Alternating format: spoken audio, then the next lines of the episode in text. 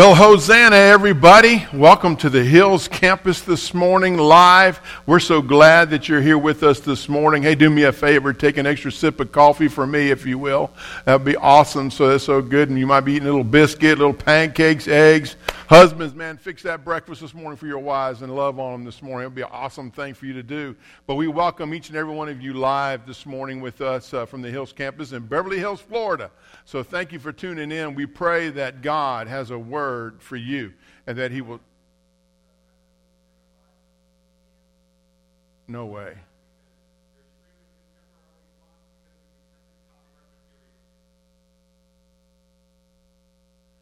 Oh, let me know when we're live.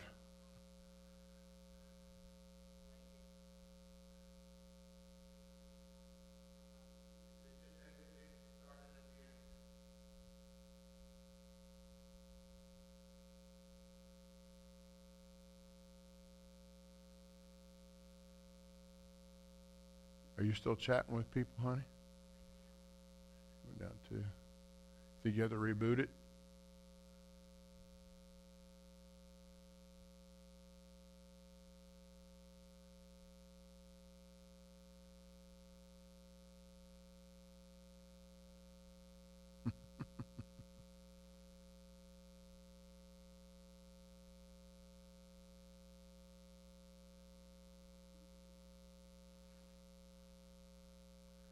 Tell them that we lost the live feed and we're working on it.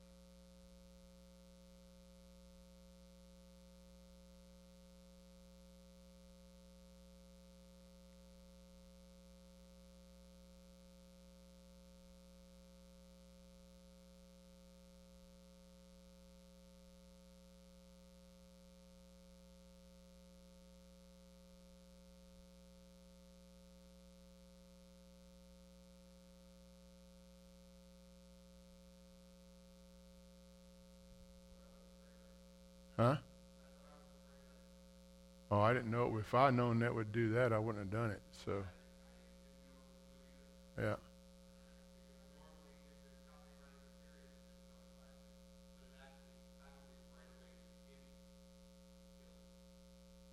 Huh.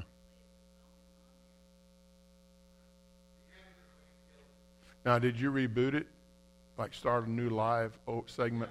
Oh, okay. Just let me know.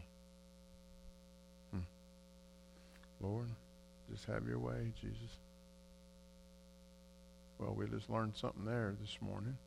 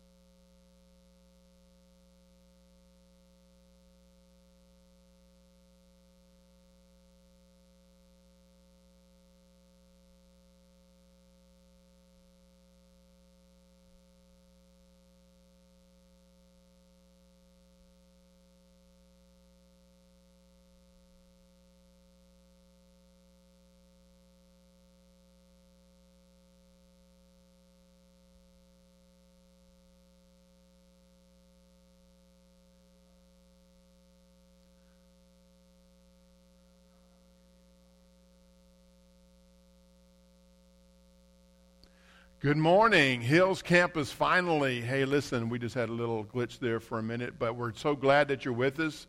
Uh, don't give up on us, but listen, Hosanna. Hosanna to the Lord in the highest. Listen, welcome to the Hills campus this morning. I trust that you're having a great morning this morning. And uh, do me a favor and take a little extra sip of coffee for me, if you will. We would appreciate that so much. But listen, welcome to everybody online. I pray that God has a word for each and every one of us this morning. And, uh, and we thank you, Hills family, for being here. Well, we thank you for all our guests who are tune, tuning in this morning. And we thank you for being with us this morning. And, uh, and listen, just draw a circle around yourself right where you're at for the next few moments as we go into the Word of God, uh, that God would just speak into your heart and speak into my heart and speak into all our hearts this morning. Uh, we have such a thing going on. This is definitely like our third week of doing this live like this uh, in a, without an audience, and uh, but we I know I have an audience in you. So thank you all for tuning in there. And so listen, this is this is a great day. If you notice my palm branch right here, I pray that you accepted the challenge and people put a palm branch on the front of their door of their house, kind of give a uh, living testimony of uh, to the community of where you live. Uh, that this is Palm Sunday and this is the beginning of our Passion Week. We're going to be celebrating Jesus. We celebrate him 365 days a year. Amen. But listen, we're going to celebrate really specifically and definitively through this week. And so I just want to encourage you this week. We're going to do some, uh, uh, some different things this week. Uh, I'm going to be uh, meeting with you online at noon every day this week. Uh, we're going to have a word and a prayer from Pastor Phil at noon. So make sure you turn in this week and uh, do that. That'll be an awesome opportunity for us to connect with each other, but most importantly, connect with the Lord Jesus Christ. That's what we want to do. And on Friday, we're going to have a we're going to have a Good Friday. We're going to celebrate the cross on Friday night at 7 p.m. So you don't want to miss that. So tune in Friday night at 7 p.m. We're going to celebrate the cross. We'll have a message for you that night and some uh, uh, individual songs. So it'll be awesome. So just join us on Friday night as we celebrate the cross on Good Friday. Amen. Well, listen, being that this is Palm Sunday, we know that Jesus has taken the triumphal entry ride up in, uphill into Jerusalem as he's going in there for his uh, final days before he goes to the cross. And so, as he does this, I just want to kind of start off. I want you to just kind of see and just watch this uh, little video for you.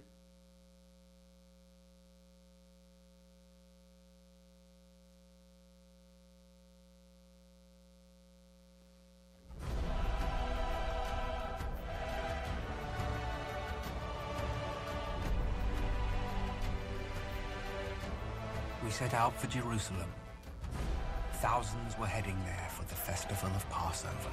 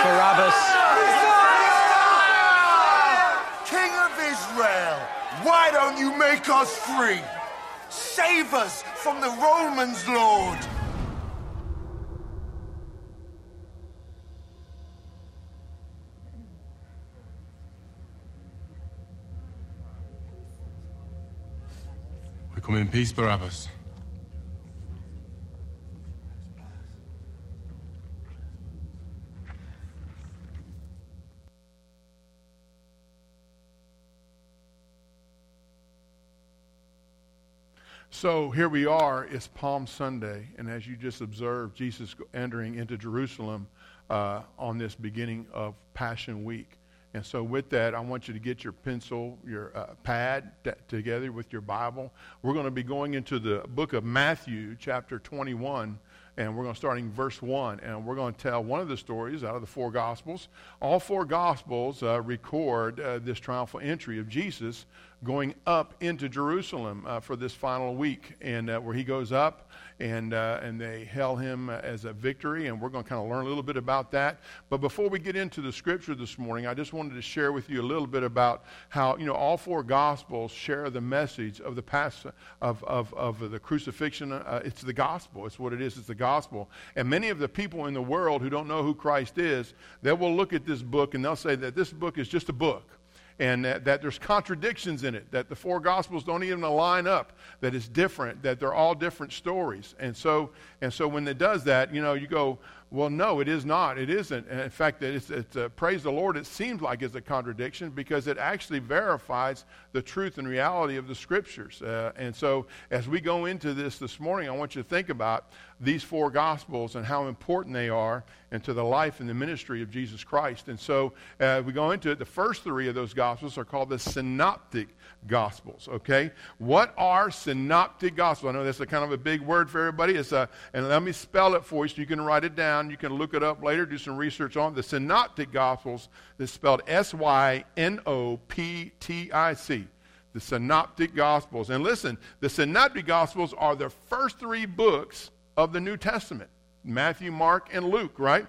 These three books plus John are called the Gospels. So you get that? It's the Gospels. What does the word gospel means? It means that's right, good news. It's good news, everybody, because they chronicle the good news of Jesus' life, of his death, and resurrections. This is the basis of our salvation is presented in these four gospels. In fact, the Gospel of Matthew, check this out. The Gospel of Matthew was written by That's right. Matthew. Matthew, the apostle. Matthew was one of the apostles. I love this. He was one of the 12 commissioned by Jesus. I love this. You know why? Because it's a first hand eyewitness account and that means so much to be, it's like being on the scene of an accident or something, and you're, you're an eyewitness. And when you go into the courtroom, your eyewitness account, Matt, you're an eyewitness account. And there were many, many firsthand eyewitness accounts throughout the scriptures, as we've learned through the book of Acts and various books in the Bible. So that's, it really should give you some real substance and assurance in your heart that the Bible is absolutely true from cover to cover. So the Gospel of Matthew, written by Matthew, one of the apostles, the Gospel of Mark, though, was written by John Mark. He is a close associate of the Apostle Peter. And listen, this is kind of important about now. He wasn't a first-hand account witness, but listen, this is the same John Mark as we've been going through the book of Acts that actually journeyed with Paul and Barnabas on the first missionary journey. And when he did, remember the John that left and went back to Jerusalem while they went on to Galatia? This is John Mark. This is John Mark. He wrote the book of Mark. And so when you look at this, you go, wow, you know, look at this, how they're connected with Apostle Paul and Barnabas, and here is Mark he's and he writes the gospel. So it's really kind of interesting. And then you have the gospel of Luke, and the gospel of Luke was written by what? None other than Dr. Luke, the physician. And he was a friend and a traveling companion of the Apostle Paul, which is very interesting. So the first three Gospels are called synoptic because, listen, they see together with a common, listen, view. They see with a common view. In fact, the word synoptic literally means together sight. That's what it means. Matthew, Mark, and Luke cover many of the same events in the life of Jesus, most of them from Jesus' ministry in Galilee. And listen, in much of the same order, too. And nearly 90% of Mark's content is found in Matthew. And also, and about 50% of Mark appears in Luke. All of the parables of Christ are found in the synoptics. All of them, every one of them. The Gospel of John contains no parables whatsoever. It's kind of an interesting fact. They are uniquely different, but they are uniquely interwoven the same. Never forget that. And there's a reason for that. There are differences too. Matthew and Luke are both considerably longer than Mark. They are. Matthew was written for a Jewish audience. What was the Jewish audience looking for? They were looking for the King of Kings to come and take them out of all this mess. So when you look at Matthew, in fact, when I look at Matthew, Mark, Luke, and John, I look, look at it like a picture, a snapshot, if you will. And so when I do that, I look at Matthew written to the Jews, and they're looking for who? They're looking for a king, the King of Kings, right? Matthew was written for that Jewish audience, looking for that king. Matthew quotes extensively from the Old Testament. And, and, and is often used, listen, at least 32 times the phrase the kingdom of heaven is used 32 times, right? It is unique. It's not found anywhere else in the Bible. It's unique uh, to Matthew. So it's kind of interesting uh, facts there. Uh, Mark uh, was for a Roman audience. Now, I want you to think about this for a minute. It was for the Roman audience because, listen, Jesus is depicted here as a suffering servant. What did the Romans do? They subjugated all of the, all of the population underneath the Roman rule. And so here, Mark depicts Jesus primarily as a suffering servant. So Matthew is the King of Kings. Mark is depicting Jesus as a suffering servant. And then we go to Luke. Luke is for the broader audience of all Gentiles, a Gentile audience, where he's depicted here as the Son of Man. If you remember, there was a first Adam and there was what? A second or last Adam. And that was Jesus Christ. And he also, Luke places a definite emphasis, listen, on Jesus acts of compassion toward Gentiles and toward Samaritans, toward humanity, toward men and women like you and me. Jesus just really did. So he was the Son of Man, as we see it in the book of Luke. And then John finally is a picture of Jesus as what? In his full glory, his deity as the Son of God. That's how John depicts Jesus Christ, his deity as God the Son.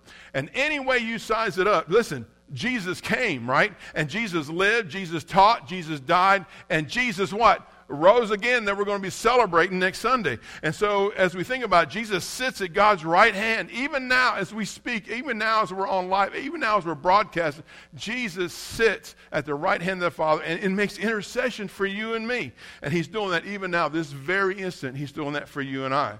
So, as you're turning to the book of Matthew, uh, chapter 21, let's go to the Lord in prayer and let Him fill our minds with His precious word. Father, I thank you for the mighty name of Jesus. We know, Jesus, there's no other name under heaven and earth by which any of us can be saved save the name of Jesus. Lord, you came to seek and to save those that were lost. You come not to condemn us, but Lord, to save us. That's why you came. You didn't come to condemn us uh, to eternity away from you, but you came with a specific purpose to save us.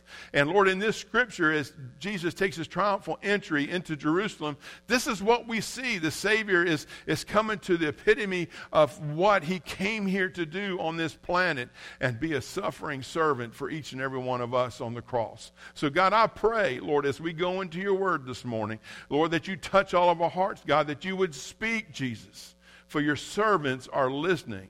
And Father, give us a word this morning. Save those that need to be saved this morning. Lord, have, may we have recommitment, Lord, of, of life to, to you, Jesus, for those that maybe have fallen short of your glory. And Lord, that they would repent of their sin. And Lord, and and wipe themselves off and press on, uh, Lord, to try to reach the mark, the prize that Paul talks about in the Philippians of the high calling of God in Christ Jesus, Lord. And our goal is to be with you, Jesus, ultimately. But Lord, our goal today in this place is to make much of you, Lord, to the world, to be saved and to let other people know who you are so they too would be saved as well. And so, God, I give you praise for this time this morning, this hour this morning. I give you praise for it all. For it's in Jesus' name I pray. Amen and amen. All right, are you all ready? Buckle your seatbelts. Here we go. Matthew chapter 21. We're going to start in verse 1 this morning. Follow along with me. His triumphal entry. He says, When they approached Jerusalem and came to Bethphage at the Mount of Olives, Jesus then sent two disciples, telling them, He said, Go into the village ahead of you, and at once you will find a donkey tied there and a colt with her. Untie them and bring them to me. If anyone says anything to you, you should say that the Lord needs them, and immediately he will send them. So, two explanations here. Jesus is being all knowing or omniscient that he is, right? Or, listen, he could have known about this and he would have made arrangements ahead of time for these fellows to go get this donkey, right? And so, so we don't know what exactly happened there, but I kind of like the fact that in his humanity that he probably made prearrangements because it goes to show how he was fully human, yet he was fully God, right? And so we look at this. So Jesus asserting his authority here as well in that last verse. If anyone sees anything to you, and they should say that the Lord needs them. That's, that's asserting, Jesus asserting his divine authority. And listen, and they, and they let those donkeys go. He says, Everyone asks, just tell the Lord has need of them. And so we do that. Let's look at verse 4, though. He says, This took place so that what was spoken through the prophet might be fulfilled.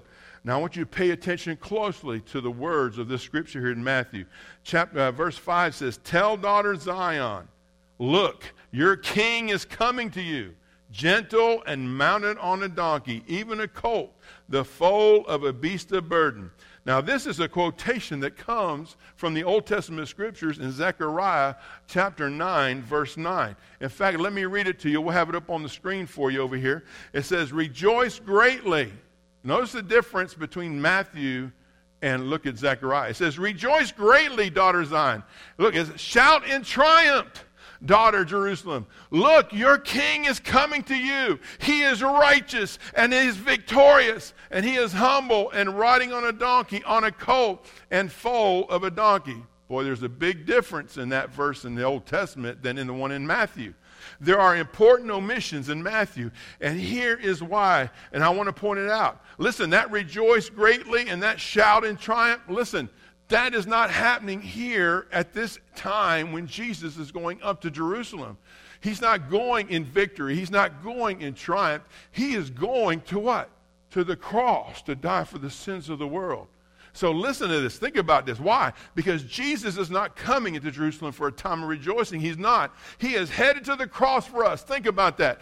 That rejoicing is going to take place. Listen, that rejoicing that we're going to experience is going to take place at his second coming when he plants his feet on the Mount of Olives and he establishes his millennial reign in his kingdom on the earth.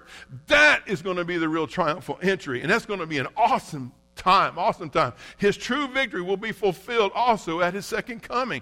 His true victory, right? When he sets up his kingdom for his millennial reign as King of kings and Lord of lords. The conclusion is this his second coming will be the true triumphal entry of Jesus Christ. When it's all said and done, and he brings all of us with him that are his uh, believers. It is also assumed that our Lord was displaying meekness by riding on a donkey. Not really true. This little donkey would have been ridden by kings even in the past. In the ancient Middle Eastern world, leaders rode horses if they rode into war. You would go into battle with a raging horse and you'd go, right? But listen, when they would come home after the battle was won, they would get on a donkey. And, and, and this is why. Because the donkeys meant peace. And, and, so they rode to war, but donkeys if they came in peace. And that's what they would do. In fact, there's a passage of scripture that kind of alludes to that uh, where it talks about Solomon. In 1 Kings chapter 1, verse 33, listen to what it says. The king said to them, Take my servants with you, have my son Solomon ride on my own mule, and take him down to Gihon. In our day, it would be like riding to town in a Rolls Royce. Ever been in one? I haven't either. So, anyway, but the donkey was the animal of peace, while the horse was the animal of war. That's, that's exactly right. And so Jesus offered himself as king, riding on this animal of peace. In spite of the fact that he was doing that, the prophet says that he was humble. Let's look at verse 6. The disciples went and did just as Jesus directed them. They brought the donkey and the colt, and then they laid their robes on them. Isn't that something? That they would take their robes off and they would lay it on that colt. And it says, and he sat on them. And a very large crowd spread their robes on the road. Man, that was that was a that was a those are that was a place of honor for Jesus as he was going uphill approaching the temple in Jerusalem. And so we see this here. And so and it says there others were cutting branches like the branches I hear from trees and spreading them on the road. Then the crowds who went ahead of him and those who followed kept shouting this, kept shouting this, Hosanna, like our song at the beginning, Hosanna. Uh, to the Son of David. He who comes in the name of the Lord is the blessed one. Hosanna in the highest heaven. Hosanna means save, please, please save. That's what Hosanna means. It says salvation or thank you. That's what it means. Save, Lord. Save, Jesus. Save us. Hosanna, the Son of David. He who comes in the name of the Lord is the blessed one. Hosanna in the highest. Save, please, Jesus. Save us. And see, during that time, that's what they were looking for. The Jewish people were looking for salvation, but real quickly they forget. And so, you know, it, makes you wonder about the sincerity of what they were doing. Jesus rides into Jerusalem as a king. Think about that. Those who are with him recognize him as a king on that particular time. Thus is their opportunity, listen, to either accept him or to reject him as king. This is their opportunity. Hosanna, blessed is he who comes in the name of the Lord. And see, and, and, and, and so we look at this. So, so we also, listen, when he entered in verse 10, Jerusalem, it says the whole city was what? Shaken, saying, Who is this? Who is this? And the crowds kept saying this. This is the prophet Jesus from Nazareth in Galilee. And see, here Jesus forces Jerusalem, listen, to consider his claims in this one final moment. He wants them to consider his claims of who he is. He's the King of kings and Lord of lords. Jesus, and listen to this, folks, is always and will be the victor. Jesus is already the victor. Jesus is the one who's plans. Jesus is the one who's orchestrating. Everything that's taken place is orchestrated and done by Jesus deliberately. Everything that happens to him, because his love for you and for me takes him through these many steps to get to the place where on Friday he's, he suffers for you and for me and takes all of our sin. And so this is really important for us to see what's going on here. Jesus is not surprised by everything that has taken place here. And while people might have, have they have, might have a different meaning, and while they're shouting Hosanna, he's thinking something different. He's thinking about them and about salvation for each one of them. And prayerfully and hopefully, uh, they would come to him for that salvation. Jesus has and is the victory. While he went to Jerusalem, how do we know? Listen, we know that one of the last miracles that are recorded in the book of John is this that he performed was raising who? Lazarus from the dead. Lazarus from the dead. That's in John 11, if you like to look at that. It's a great story. Listen, the very reason these folks are celebrating is because of the impossible miracles that he performed. Why? Jesus performed to prove that he said who he says he was the Messiah, the King of Kings, the Lord of Lords. He has the power of life and he has the power of death in his word. Listen, listen, Jesus, God, the Holy Spirit are all one. Three in one, but at the same time, they're three separate personalities. And so when we look at this, make no mistake about it, Jesus is God. He could call 10,000 angels down to rescue him, but he did not do it because he loves you and he loves me so much, so, so much. They would do that. So listen, brothers and sisters, we can no longer live, listen, with our heads in the ground, with our heads buried in the sand. Why? Look around. Look around what's happening. Look at the news. And you're sick of watching news, but look at the people that are dying all over the world. Look at the people that are desperate without hope in the world. Listen, there are people doing things they would not ordinarily do because they're scared and they're afraid because they're afraid to die. It's not that they're afraid from the disease, they're, they're ultimately afraid of dying because a lot of these people have no hope in the world because they've never been introduced to Jesus Christ or they've ignored Jesus Christ and his message. And listen, it's up to us, the churches, it's up to you, all of us. We all are on mission to share the living, the love, the gospel of Jesus Christ. And what the greatest week to do that is right now. I would get on Facebook. I would get a hold of my friends. I would talk to my neighbors. I would find every opportunity to share the gospel of Jesus Christ with every person you have in contact with. Put it in your mind to think about Jesus when you're talking to somebody and, and pray and say, God, give me an avenue, give me a fork in the road where I can take that step and make it a spiritual conversation so I can introduce people to Jesus. I want to challenge you this morning to do that. Do that. He is there, He is the victory, right? And listen, Jesus is coming back. This is why it's so good. The victory is ours. And when he comes back, like now, he means business. He ain't coming back no wimpy thing. When he comes back, the first time he comes back, he's taking the church out and we're going to meet him in the air and be with him forever be. But that second coming, when he comes and plants his foot on the Mount of Olives, listen, we're going to be with him, and that's going to be an incredible thing. He's coming back in power, he's coming back in might, he's coming back in glory, and it's going to be an awesome time. And listen, we're going to see things we've never experienced before. We're going to hear things we've never heard before. We're going to experience things that's going to be unfathomable what we're going to see and be part of. And I'm so excited to be there, aren't you?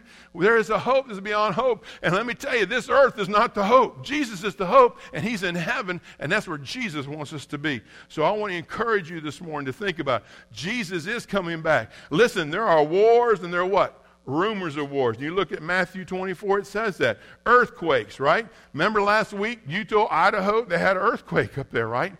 And listen, you know what I, when I thought about this is the first thing I thought about when I heard about that earthquake. For some reason, I think God just put it in my spirit.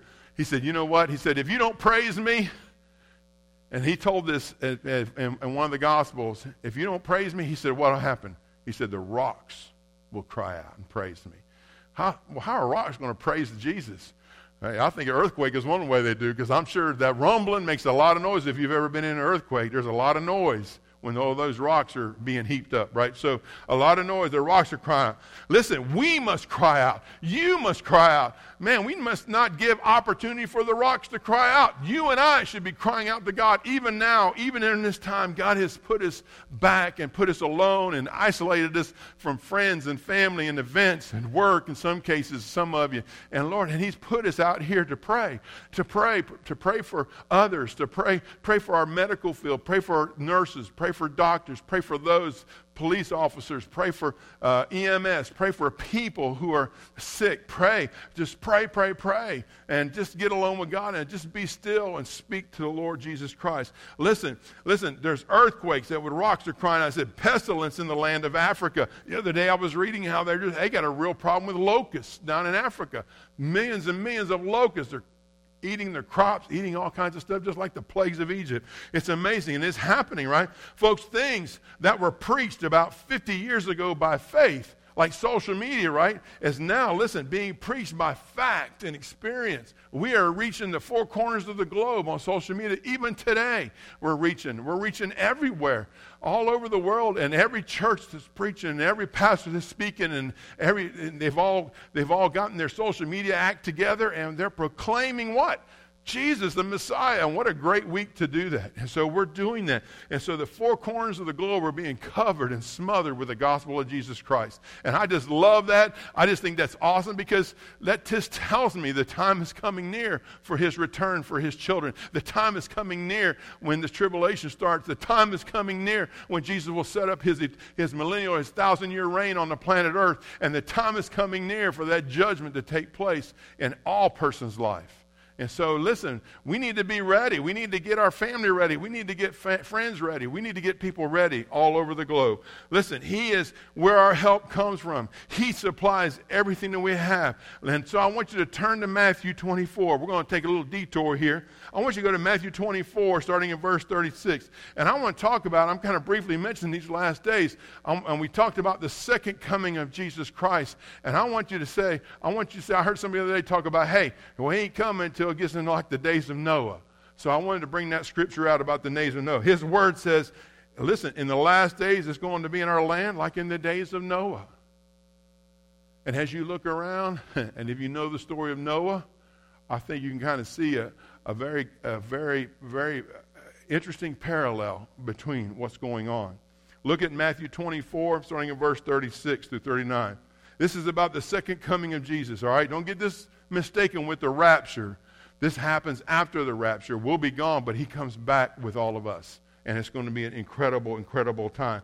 It says, Now concerning that day and hour, listen, no one knows, neither angels in heaven nor the Son, except who? The Father only. Only God knows. Even Jesus himself doesn't know. It says, The angels will not know the hour of Jesus' coming. Everyone, listen to this, everyone in our day, well, they try to figure it out. When is Jesus coming back for his church? When is Jesus coming back with the second coming? People are always trying to figure it out right? There's books written about it. There's people preaching about it. There's people, false prophets out there saying that Jesus is coming back tomorrow or tonight. And they set dates, and we watch these dates go on by. Nobody knows, not even Jesus knows the hour he's coming back for us or he's coming back to set up his second kingdom. So it's really an amazing thing for us. Listen, look around, folks. Listen, every, everyone, even in our day, we try to figure out, listen, look around. The in the world. Listen, open our eyes. Can we not see what's happening? Can we not see what's happening in the world? Can we not see the pestilence that's going on in Africa? Can we not see the plagues that's striking people and, and it's spreading so fast and it's hurting people and it's killing people and families and friends? And listen, man, it's here, it's upon us. God is giving us a warning. I believe He's giving us a huge warning right here. And we need to take it to heart. We need to take it to heart. We just need to open our eyes and look around. Listen, don't we not see, right? Look at verse 37. He says, As in the days of Noah were, so the coming of the Son of Man will be. Well, how will that be? Well, Christ will come in a day like the days of Noah. So, what does he mean by that? What does he actually mean? He said the days of Noah were characterized by gross immorality. Man, there was gross immorality taking place on the world during Noah's time. Gross. N- not unlike today. Listen, people, listen, folks, listen, this is what they were doing. There were people even back then exchanging the natural for the unnatural. They were doing that. They were doing it just like they do today. Listen, listen, you have men who are sleeping with men. You have women sleeping with women. You got our children are also confused. They are so confused, they have no clue what their sexual orientation is. And that's a shame. That should never be. That's the devil. That's not God. God designed it specifically, male and female. His word teaches us that. And Lord, and our physical attributes demonstrate that. There's no mistake in that. And it's so, and, and, and, the thing is, the world has gotten so confused. I just, I just really hate it. Much, listen, people living like God doesn't exist. This is exactly what we're seeing. Just like in the days of Noah, people were living like God didn't exist. And listen, we'll look at this. And listen, I literally had a young couple I met one time. We were over at Disney World, and I met a young couple on the monorail, and they had a little, uh, they had a little boy. It was in a stroller, right? And I went up to him and I said, "Hey, little buddy, how you doing?" His parents immediately shot back and he said, "Don't call him little buddy. He doesn't know what sex he is yet. We haven't taught him what sex he is yet, or he hasn't made up his mind what sex he is." And I'm thinking, brother, when are you going to tell him, right? And that's sad that we have come where we have come to in our absence of a holy God in our life. We become our own gods. We determine our own destinies that we think we determine our own destinies. And we do. Listen, Jesus doesn't send anybody to hell. Jesus designed hell. Hell was designed for the demon and, and, and, and for Lucifer and his angels and his demons. It wasn't designed for us. But yet, listen, we choose to go to hell when we deny the existence of Jesus Christ as our Lord and Savior. When you make that and you don't decide for Christ as your Savior, then you choose for yourself which way to go. God has made it perfectly clear that He sent His only begotten Son into the world for each and every one of us. This whole week celebrates the very fact that God loved us so much to send His only begotten Son. And listen, I beg you, I beg you, research it, check it out, read the Bible, research the Word of God, research it, research it, and let God speak into your heart. And the first thing you have to do is you have to get saved. And In fact, you're not even going to understand the Word of God unless the Spirit of God is in you. And that happens first when you receive Jesus as your Savior. And He shed His blood, He died on a cross for you and for me. And you got to receive that as a free gift. That's where it all begins. So let God's Holy Spirit speak to your heart right now. And if He's squeezing your heart, listen, don't delay. Ask Him to come into your heart. Ask Him to forgive you of your sin. And He will do just that. Just like I'm standing up here preaching, He'll forgive you right on the spot, and He will clear, get the scales off your eyes and help you to see the eternal truth of the precious Word of God that gives us life everlasting and teaches us how to live our life as a Christ follower, right? And so I'm forever saved, but I'm also forever following Jesus. That's what I do. And that's what he wants you to do as well. And so it's so important, you know. And I saw that. I thought about in Genesis 6, verses 5 through 6, when the Lord saw that man's wickedness was widespread on the earth, and that every scheme his mind thought was of nothing but evil all the time, the Lord regretted that he had made man on the earth, and he was grieved in his heart. Listen, the Lord Lord, and his coming will be like that in the days of Noah. It will be like a thief in night. It's going to happen, and, and, and things are going to happen. Verse 38, it says, For in those days, listen to this, and you'll like this. For in those days before the flood, what were they doing back when Noah was building the ark? They were eating and they were drinking, right? So, God mentioned they were eating and drinking. There's nothing wrong with that, right? There's nothing wrong with eating. I mean, look at me. I like to eat. I like to drink. That's good. I mean, drink uh, the right kind of liquids, but I, I love, I love it, you know. God gives us that. So he says, we are told in the Bible that whatever we do, listen, whether we eat or whether we drink, he says, listen, he said, do it all to what? To the glory of God. That's in 1 Corinthians, listen, 1031, he says that. He said, But in that day, back when Noah was busy working on that thing and preaching them about what was going to happen, listen, it says they were, listen, these folks were not eating and drinking to the Lord. They were living as if God didn't exist. No matter how much Noah may have warned them, And, and he did, and he warned them. I mind you, he warned them. But listen, they were eating and drinking, and they had no thoughts about who Jesus was. They had no thoughts about thanking the Lord. It reminds me of a little boy, a little boy who uh, got invited to a family's house to eat supper, and he had never been invited to someone's house for supper before. And so this little boy was raised uh, with Christian values in a Christian home, and so he was so excited to go. So he got all dressed up, all doctored up, looking nice and everything. And he went over to his neighbor's house where he was invited. He went down, he sat down around the table, and the whole family was there, and the food smelled good, the food looked good, everything looked good. And so the little boy stood right there. He was ready to d- dive into it, so he took his hands and folded his hands, and he bowed his head, and he bowed his head, and he was waiting for somebody to pray. But he kept hearing all this noise, right? He kept hearing this noise, and he looked up, and everybody was digging in. They were all digging in. And he said, Hey, hey, hey, hey, isn't somebody going to pray? Isn't somebody going to pray? And they were like, No, we, we don't pray. We don't pray before we eat. We don't do that. He goes, Well, you just you, you just dive in just like my dogs do. You know? And so I got thinking about that. I said, Man, listen, there are too many people in this world today have no thought of God. Think about this for a minute. No thoughts of God. In our day, people come to the table, maybe two, maybe three times a day. Amen? Breakfast, lunch, and dinner. Listen, they receive a meal from the hand of God. They receive a meal from the hand of God three times a day, while millions of people around the globe are starving to death. And believe me, there are people right now who are hurting and starving, starving to death. And they never think, listen, we never think of thanking God for their food in the future, listen, maybe even this coming day, maybe this very hour, we are all on the verge of the coming of Jesus Christ. Make no mistake about it. He could come at any moment, at any hour, and we have to be ready. And listen, and we'll be living as, as though it never took place. There are people that are going to live when Jesus comes back as if, as, if they're not even looking for him. He's not, like, like he's not even coming. And listen, and it says in verse 38 also in the days of Noah that they were doing what? They were marrying and giving in marriage until the day Noah boarded the ark. Listen, they were marrying and giving in marriage. The Lord is not saying marrying is wrong. He never says marrying is wrong. God's point was that they rejected so completely God's warning through their prophet Noah that they went ahead and had their weddings anyway. They had them anyway. And right up to the last day that Noah entered the ark, and they lived as if God did not exist. That's the way they lived. And look, what the Bible says in verse 39 it says they didn't know until the flood came and swept them all away. They had no clue. And then God shut the door of the ark, and all the people of the world perished except for Noah and his family and the animals that were on board. The Bible says they knew not until the flood came and took them all away. So also will be the coming of the Son of Man.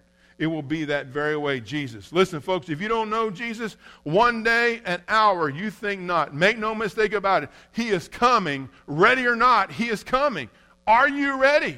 Are you ready to go? Are you ready to stand in the presence of royalty? Are you ready to stand in the presence of Jesus Christ, the Son of the living God? I hope you're ready. Listen, no, believe. Put all your hope, your trust in Jesus. Especially when we look at these uncertain times that are around us and we're isolated from each other. And it's amazing what's going on in the world. This is something we've never experienced before in our lifetime. And so this is all like new to us. And it's something different. And Jesus, as like Deneen and I said uh, a few weeks ago, Jesus has, God has pumped the brakes on the world. And he has slowed us all down deliberately, I think, to, for us to heed his final warning before he comes. And I think that he wants us to stand up and listen and get, get, get underneath the word, get underneath the cross and listen and be saved and know Jesus as your Savior today. So it's so important for that. He's providing that opportunity. Even now, He's providing that opportunity. Listen, those that call yourself Christians, listen, are you truly ready? Are you anticipating Jesus' return? Or are you going to and fro just like the rest of the world? Listen, without any hope of life because you truly have no hope. It's something to think about this morning. Listen, kings rode on the backs of donkeys, signifying greatness and honor, being a conqueror for having victory in the battle. This is why they come in on the donkeys. Listen, killing thousands of people, men, women, and children. And when the victory was theirs, they would get on that donkey when they finally returned home, and they would come at a peaceful time, and they would celebrate, and they would be honored for the wars that they won. Listen, countries have been fighting and killing each other for years. Since the very beginning of time, it's been taking place. Listen, it didn't just start halfway through the world's existence. Listen, world, war has been happening ever since the beginning of mankind. It has. Ever since the fall in the garden, man had had a hard time getting along with man. And so we see that. Wars to conquer. Listen, other less powerful. Why? Because they could. So they can come, listen, and ride into the city on the colt and say, they are victors. They're the mighty warriors. And they won. They conquered. Listen, folks, this Palm Sunday is so, so different. What we're seeing with Jesus is so different than the kings of the Old Testament, the kings of the past. It's so much different. And I don't want you to miss this. He comes, listen, Jesus comes and not killing as in a battle between opposing nations and people. But listen, he came to win the battle over death. He didn't come to kill, he came to give life everlasting. That's why Jesus came. And that's why you need to know Jesus is your Savior. He came. He was a peacemaker. He came to seek and to save all of us that are lost and deliver us from the death and the final death to give us hope and life for all eternity. So I want you to think about that when we, when, when, when we look at this scripture and we think about today and what today meant. Listen, while men all over, the, all over the globe seek to destroy life and count the dead of their conquest, listen, Jesus, the hope of glory, came to raise the dead. He did that back to everlasting life. The Bible says that Jesus defeated death, he defeated hell, and he defeated the grave. And listen, he's riding the donkey even before the battle began. He's riding the donkey before it even takes place. Before he even goes to the cross, he's riding the donkey. It's amazing what Jesus does. My friends, I would much recognize someone who raises people from death to life than kings and kingdoms who are recognized for slaying thousands upon thousands of people. Trust in Jesus. Know Jesus is your Savior. You need to. Our King Jesus is honored on the back of a donkey because He alone has the power over death. He alone can raise men, women, boys, girls from death to life. And I tell you today, and I will tell you every day, that the voice, that, that, that, that the only voice uh, of the Savior Jesus can raise a dead sinner to life like you. If you're a sinner, listen, Jesus' voice right now being spoken into your heart will raise you to everlasting life. You have to ask Him into your life. You have to do that. Man, listen, from eternal to eternal life. And now, see, that's worth shouting what? Hosanna, right? And you need to shout Hosanna. Lost person, listen, shout Hosanna, which means please save me. Save us. Save me, Jesus. Save me. Jesus, come into my life. Come into my heart. So today, as we celebrate the triumphal entry of Jesus Christ, I want you to think about your life right now. Those of you that are watching online and you're in your homes, listen, you've heard the word of God this morning. Where do you stand? Are you ready to meet your Savior face to face? That's my heart's cry for you. Are you ready to meet Jesus? Jesus, this week as we go through the scriptures, as we talk every day about the different life of Jesus and what this week meant for him, Listen, it's all about what is meant for us. Everything that Jesus did meant for us to look into a loving Savior who unselfishly laid his very life down on a cruel cross, a criminal's cross. And he was nailed to that tree. And he was nailed for my sin, all of my sin, all of my past sin, my present sin, and my future sin. And listen, he was nailed on that cross for all of your sin too. All you have to do is receive him by the faith that you have. Trust Jesus as your Savior today. Allow him to come into your heart and to rescue you from your hopelessness. He is the hope beyond all hopes. Listen, this old preacher boy can't save you. No preacher can save you. No person on the planet Earth can save you. Only Jesus, the loving Savior, can save you. And he came to this earth, the perfect Son of God, without sin to take your sin on his body. And next Friday, when we celebrate the cross, listen, we're celebrating the fact that our sin was on his cross, on him, on the cross. And that on the third day, he overcomes death, hell, and the grave. and he overcomes our sin. He took our sin. He who knew no sin became sin so that you and I would be in right standing with the Father. Ask him into your heart today. Listen, I want to lead you in a prayer of salvation. I can't pray you into heaven. I can't say a prayer that will save you, but I can help lead you on maybe what you need to say. And listen, mean it from the sincerity of your heart. Say, Jesus, come into my heart right now. Jesus, I listen to what Brother Phil say about Jesus. I believe that he died on that cross just for me. And I accept Jesus as my personal Savior this very day. Lord, I want to repent of my sin, which means I want to turn away from all my wrongdoing. And Lord Jesus, I want to chase you with all my heart. I ask you, Jesus, to save me this very instant. Come into my heart and save me today. I give you praise, Jesus, for touching my heart today for my Christian brothers and sisters, Lord. I pray, God, that, Lord, the day is coming. It's quickly, fast approaching. And who are the ones that, God, that you lay on our hearts that need the message of the gospel? That I need to stand up and ask you to forgive me of my laziness or, or maybe not wanting to say something or maybe not praying enough or whatever the case may be. Get it right with God, you know? Get it right with Him right now. Listen, ask Jesus to forgive you of your sin, and he's faithful and just to forgive you of all your sin and cleanse you from all unrighteousness. Let's confess it. 1 John 1 9 to the believers says that very thing. Ask Jesus, listen, confess your sins, and he's faithful always and just always to forgive you of your sin and to cleanse you from all your sin. Isn't that beautiful? Man, do that with me right now. Father, I thank you, Lord, for those that are watching online. I don't know who's all out there, but God, you know. You know who tuned in. And it's not by accident, it's divine. And I pray, Lord Jesus, that you do your perfect work in and through their life right now. Lord, as they ask you to come into their heart and to save them, Lord, we thank you for saving them. We know it's a free gift. We know we can't earn, we can't merit any good thing to get to heaven, Lord. It's grace upon grace. And God, that you gave it freely. All we got to do is receive it. And it's that simple. Believe it or not, it's that simple. Just receive it. Say, Jesus, save me today. I believe you died for me and rose from the dead for me. I put my full faith and trust in you this very moment in Jesus' name. And Lord, I just thank you for everybody that's out here. Lord, protect all of us from the virus.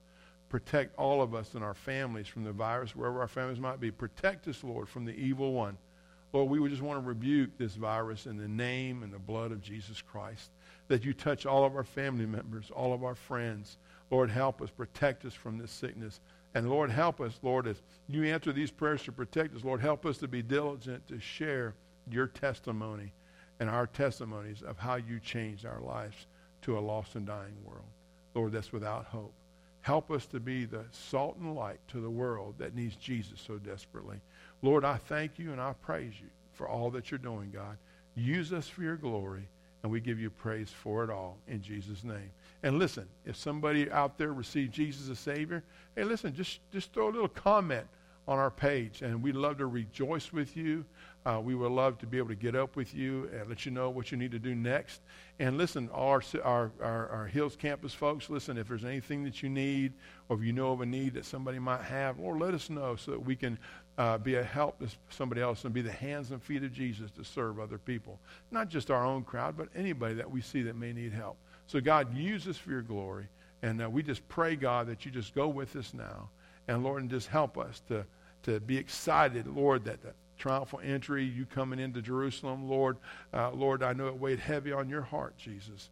And, uh, and uh, we know that this week, Lord, as we just get along with you and meditate on you, God, you just speak to our hearts this week and draw us even closer to you, Jesus. And Lord, as we look for your return at any moment, in Jesus' name. And all God's people said, What? Amen. Hey, I'll see you tomorrow at noon. All right? Don't forget. Love you. God bless you. We'll see you later. Thank you. Thank you, gentlemen, for being here.